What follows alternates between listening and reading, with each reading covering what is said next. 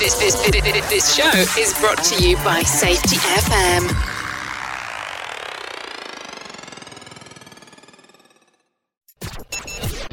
The views and opinions expressed on this podcast are those of the host and its guest and do not necessarily reflect the official policy or position of the company. Examples of analysis discussed within this podcast are only examples. They should not be utilized in the real world as the only solution available, as they are based only on very limited and dated open source information. Assumptions made within this analysis are not reflective of the position of the company. No part of this podcast may be reproduced, stored in a retrieval system, or transmitted in any form or by any means, mechanical, electronic, recording, or otherwise, without prior written permission of the creator of the podcast, Jay Allen.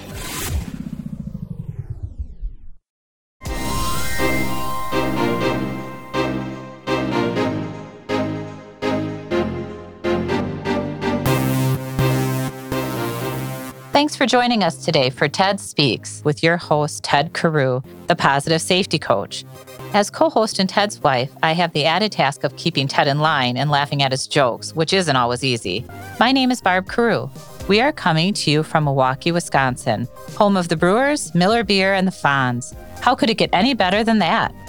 Our podcast focuses on sharing ideas with business owners and safety professionals to keep employees safe and families together. Our passion for keeping people safe is the reason Total Health and Safety Solutions was created. This is how TED is able to share his 25 years of safety experience by supporting companies around the globe in their efforts to strengthen their health and safety process.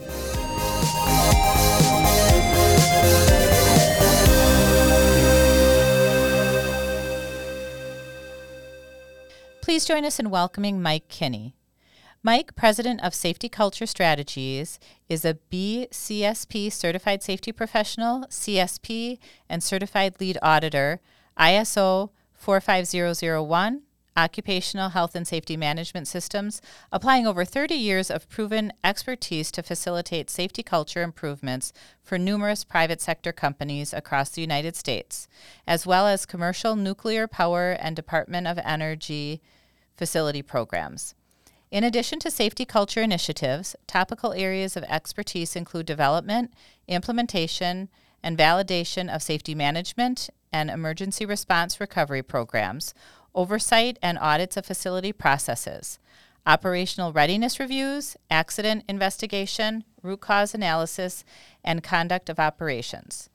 Mike also has extensive experience providing senior level support to companies pursuing DOE OSHA voluntary protection programs, STAR designation, as well as ISO 9001, quality management systems, environmental management system certifications.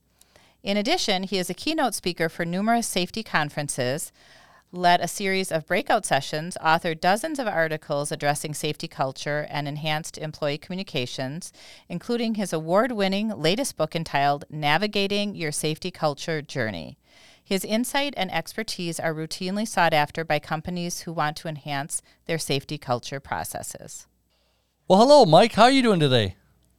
Good morning, man. I am thrilled to be with you all. How is the weather in beautiful downtown somewhere in what, Wisconsin?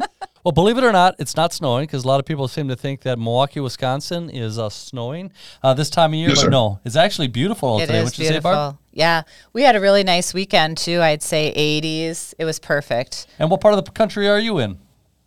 We're in Las Vegas, Nevada, and we have the version we call it dry heat. It's kind of like a solar flare. And so it's usually to be we can be in the 110s, the 112s. When you live here long enough, if it's 105 or below, you say, you know, it's a pretty nice day. Well, you know, I, I always kind of get a kick out of the people that make fun of us in Wisconsin, which I don't blame them. You know, cold winters, but you go down in Texas, Florida, and stuff like that. This time of year, what do they do? They're running to their cars as fast as they can to get that air conditioning going, and uh, back to this. So it's almost kind of similar. It's a little bit of everything, right? It's a little bit of everything. We recently were in Casper, Wyoming, a big car show, about 800 mile to a beautiful area. Went to a neat little kiosk shop and talking to folk. And I, we go to leave with Mary and I, and by the front door. Now, this is Memorial Weekend for all your listeners, is a snow shovel and a bucket of ice melt. Oh And gosh. said, uh, um, and she goes, yeah, we usually don't actually put it in storage till sometime in June. It snowed the week before we got there. So we love our friends in Casper, but yeah, that's we ain't gonna be there in the wintertime. You don't want to. You don't want to jinx it. We know how that feels here. Ted's birthday is in April, and we've had big snowstorms. Yeah, we, we prior either had really nice, beautiful springtime, Yeah. or we had some miserable tw- 22 inches, I think, a couple years ago. So yeah. It's crazy. Oh dear. But anyway, let's let's let's get on with why we've got Mike on the podcast here. And Talk some safety. Can you give um, our listeners just a little bit of background about yourself, Mike? You bet. I'm president of Safety Culture Strategies based in Las Vegas, Nevada. Been at this dance well over 30 years, getting close to 40. Certified safety professional, a certified auditor for ISO 45001 through Exemplar. And we have worked uh, 10 years commercial nukes, five years at DOE headquarters, NNSA headquarters, senior worker safety advisor, nuclear safety advisor, readiness reviews, accident investigations, program assessments, and the two areas that I really, really like to help organizations with is for them to be able to embrace what safety culture truly is and what it is not, and why it's so important to help them in the trajectory where they want to see their organization and their people, and also helping organizations that want to pursue either Department of Energy or OSHA VPP, which is the Voluntary Protection Program, which is a really great way to further empower all of your task level personnel. I like that. You've been doing this a while. You have that down pat. I know Yeah. that with a lot of our guests, safety culture always comes up at some point, wouldn't you say? Well, it is. It's so so important. But what. I think what companies that go through the process, Mike, and you would know as well as I do, is that it's just not about the safety really. After a while, right? It's also about the efficiency of the organization. Once they get that safety culture, people just builds that trust. I don't know how you feel about that. Ooh, it's always great to talk to people who drink the Kool-Aid. You got it. So when I work when I work with organizations, I said we have the phrase safety in front of culture. And that- with Defense Nuclear Facility Safety Board, organization out of Washington D.C., appointed by Congress to keep an eye on NNSA, and they wrote recommendations. These can be earth-shattering, and they had one a few years ago in 2011. Safety culture implementation. So safety, by definition, kind of got woven in front of the word culture it is the same culture, whether it's how you are doing your accountability for emergency response, to filling out a report, to making sure you got your timesheets accurate, to having effective meetings and having Right. people engaged. Where by definition, culture, I see it bubbles a little further up that Rolodex, if you will, is if you don't do your timesheet properly, you're probably not going to get permanently maimed or killed in the workplace. I'm not making light of time timesheets, don't get me wrong. But when you start realizing it's so much more than safety, because of course you want people engaged in work planning. What's a better way to arrange the office furniture, whatever it can be, right? To have a great podcast. I, I think you have a great uh, co producer. Would that be the appropriate title there, Ted? For, for your, I'm going to say right hand man. But you, I would have to say I am the co uh, co producer, and uh, Oh. Barb is Barb's the mainstay here. No. How's that? I wouldn't Yes, say sir. that. So viewers, make sure to write that one Yeah. down. But I've, I've been with Mary over 30 years. I'm married. She's a lot smarter than I am. But Ditto but, with Barb. Yep, absolutely, you go. absolutely. but yeah, so it's much more than this safety culture. It's much more than, than the safety safety. Well, you know, I think you and I are, are very similar. You know, me being the positive safety coach. Can you kind of give us some examples of positive safety cultures that you've worked with? Oh, thank you. Probably one of the best ones I have, and it's it has resonated with a lot of the talks I've given. I've done a lot of keynotes. The list goes on. This is when John F. Kennedy was president. Remember Mr. Peabody's Wayback Machine from Rocky and Bullwinkle? Okay, so we're going to go back up a little I bit. right? do. Yeah, and he's, he's he's touring in Florida. You know, we're going to beat those Russians to the moon, and he's meeting with the CEOs and the PhDs, and he's walking through one of the huge hangars, and in the corner of the hangar is a janitor mopping the floor. And the, the president got interested, and he walks over, gets introduced, and he looks at the janitor, and he goes, "Well, sir," he says, "What's your job here?" Janitor looked him square in the eye and leaned on his mop handle, and he says, "Mr. President, I'm helping send a man to the moon." That is the to me the personification of a true culture. When you think about what it took for that senior team to flow down that ownership of the different elements of this, and there's the janitor and say, I have a very important. I love that example. And that's, it's hard to come by. It doesn't happen overnight building a, a positive culture, correct? You're absolutely correct. The analogy, it's kind of like art. You know, it when you see it, like a quick, quick, another quick example. You guys have moved to a small town. You have to buy a car to start the new job, and the internet doesn't work, and the yellow pages is torn. Says, well, you're a pretty astute team, so you're going to go to two or three different used car lots to decide where to buy your used car. When you get off the bus or the taxi, whatever your transportation method was, walking across the car lot from the condition of the cars. Are they clean? Are the placards of the pricing? What's the salesman's? he dressed really nice? The service base are the tools put away? Is it all kind of looking just icky, right? Yep. You get all these impressions before you spoke to a single individual. Yeah. Another example of culture. Yeah, absolutely. When you walk into a facility, like you were just saying, right?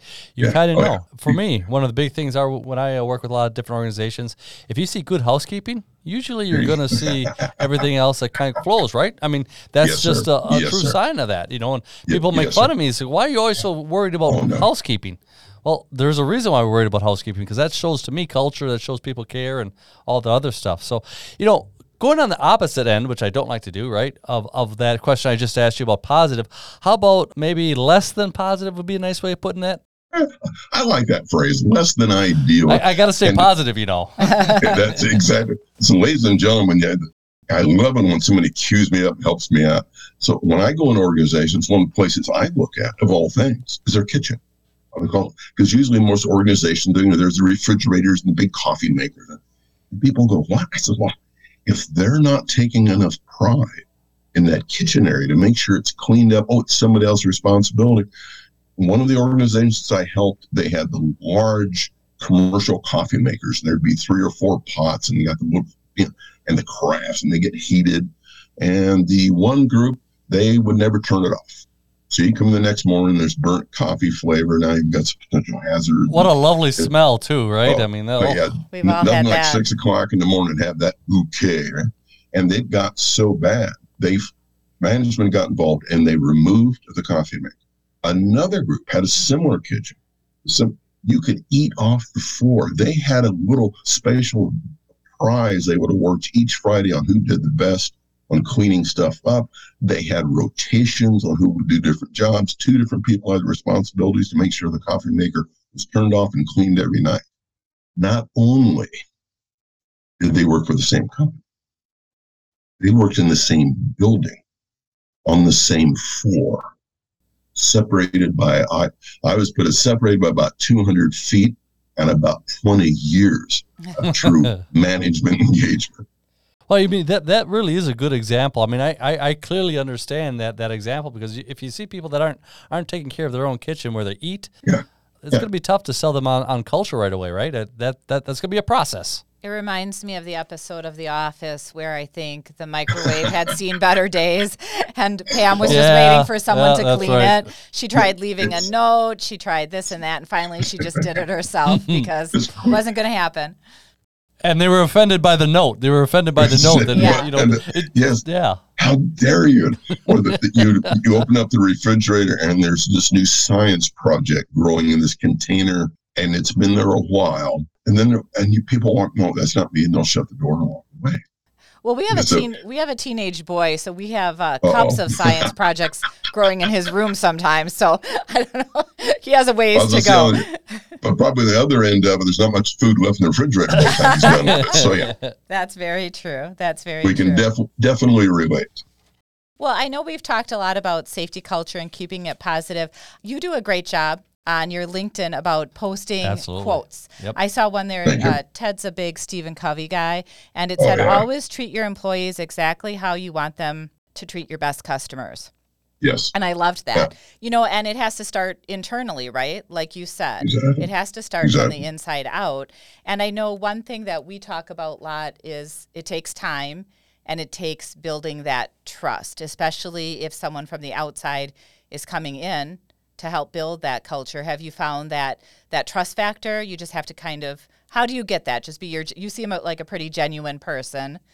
Just kind of go out there and try to build from the ground up or that's a well thank you for those kind words i what has helped me in my processes is back in the day, I carried tools for a living. I drove forklift. I was a carpenter's assistant, a concrete mason's assistant.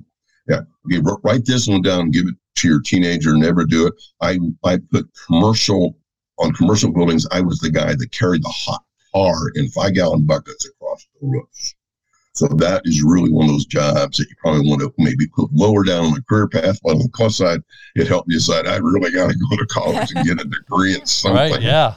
But it's that I believed helped me when I walk in a room. Everybody knows that I am not a guy in a suit.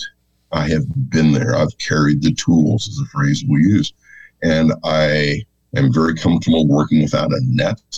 I got embedded with one, one of the organizations, their electrical group that's called Power Ops. They work with voltage north of 50 to 100K, really large power sources out there. And I spent about six weeks with them. And their their plan of the day started at 0600, 6 a.m. in the morning. I was there at 545. Their in, of the meeting was at 5 o'clock. I stayed till the very guy, last guy left. I went to lunch with them. And by about beginning of week two, they started messing with about my not having a good haircut. And they realized I'm into hot rods. And so what I have found when you start building personal relationships, everything else starts to come around it. And you t- touched upon trust. Trust is so easy to lose and so difficult. True. So when well, they when they have the courage to share, you got to be cautious. I guess. Well, one of my favorite quotes from Stephen Covey, or not really quotes, I guess it's one of his seven steps, uh, is seek first to understand, then to be understood. And I think that is so vital in building that trust um, because I'm guilty of going off with the mouth. Barb knows this, and uh, at times, right? Never. But really, it's about, yeah. about, about listening and really hearing what you're listening to, and listening to why something was done this way or, or performing that. Because a lot of times you're going to find out in, in the process of an investigation or, or looking at it that sometimes it's not necessarily that person's fault, right? We set them up for failure. So there's so much that we can learn. But I think when you're willing to listen, it really builds that culture. How do, how do you feel about that, Mike? You're you're you're speaking right, right to one of the new members of your faith here, brother. You're on target. oh man, right? Yeah, man. Does stand up on the on the soapbox because I enjoy the view, right? And when Absolutely. I work on like like safety culture assessments, and I've done a lot of work with IAEA, International Atomic Energy Agency, INPO, it's Institute Nuclear Power Ops here in the United States, and GAIN, Global Aviation Information Network, and they've taken safety culture for the, the crews that handle the luggage on aircraft and the commercial aircraft. So there's lots of body mechanics there.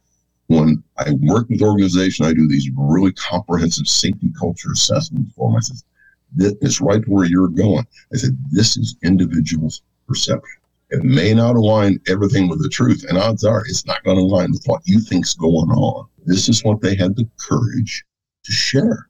Right. So you see quite a few similar indications. Guess what? That attribute is like a problem. It's going to go probably from a green to a yellow and maybe a red. But the first thing, do me a favor, do not automatically discount because it's important to them. That is, oh, That's yes, well said. Hit, yep.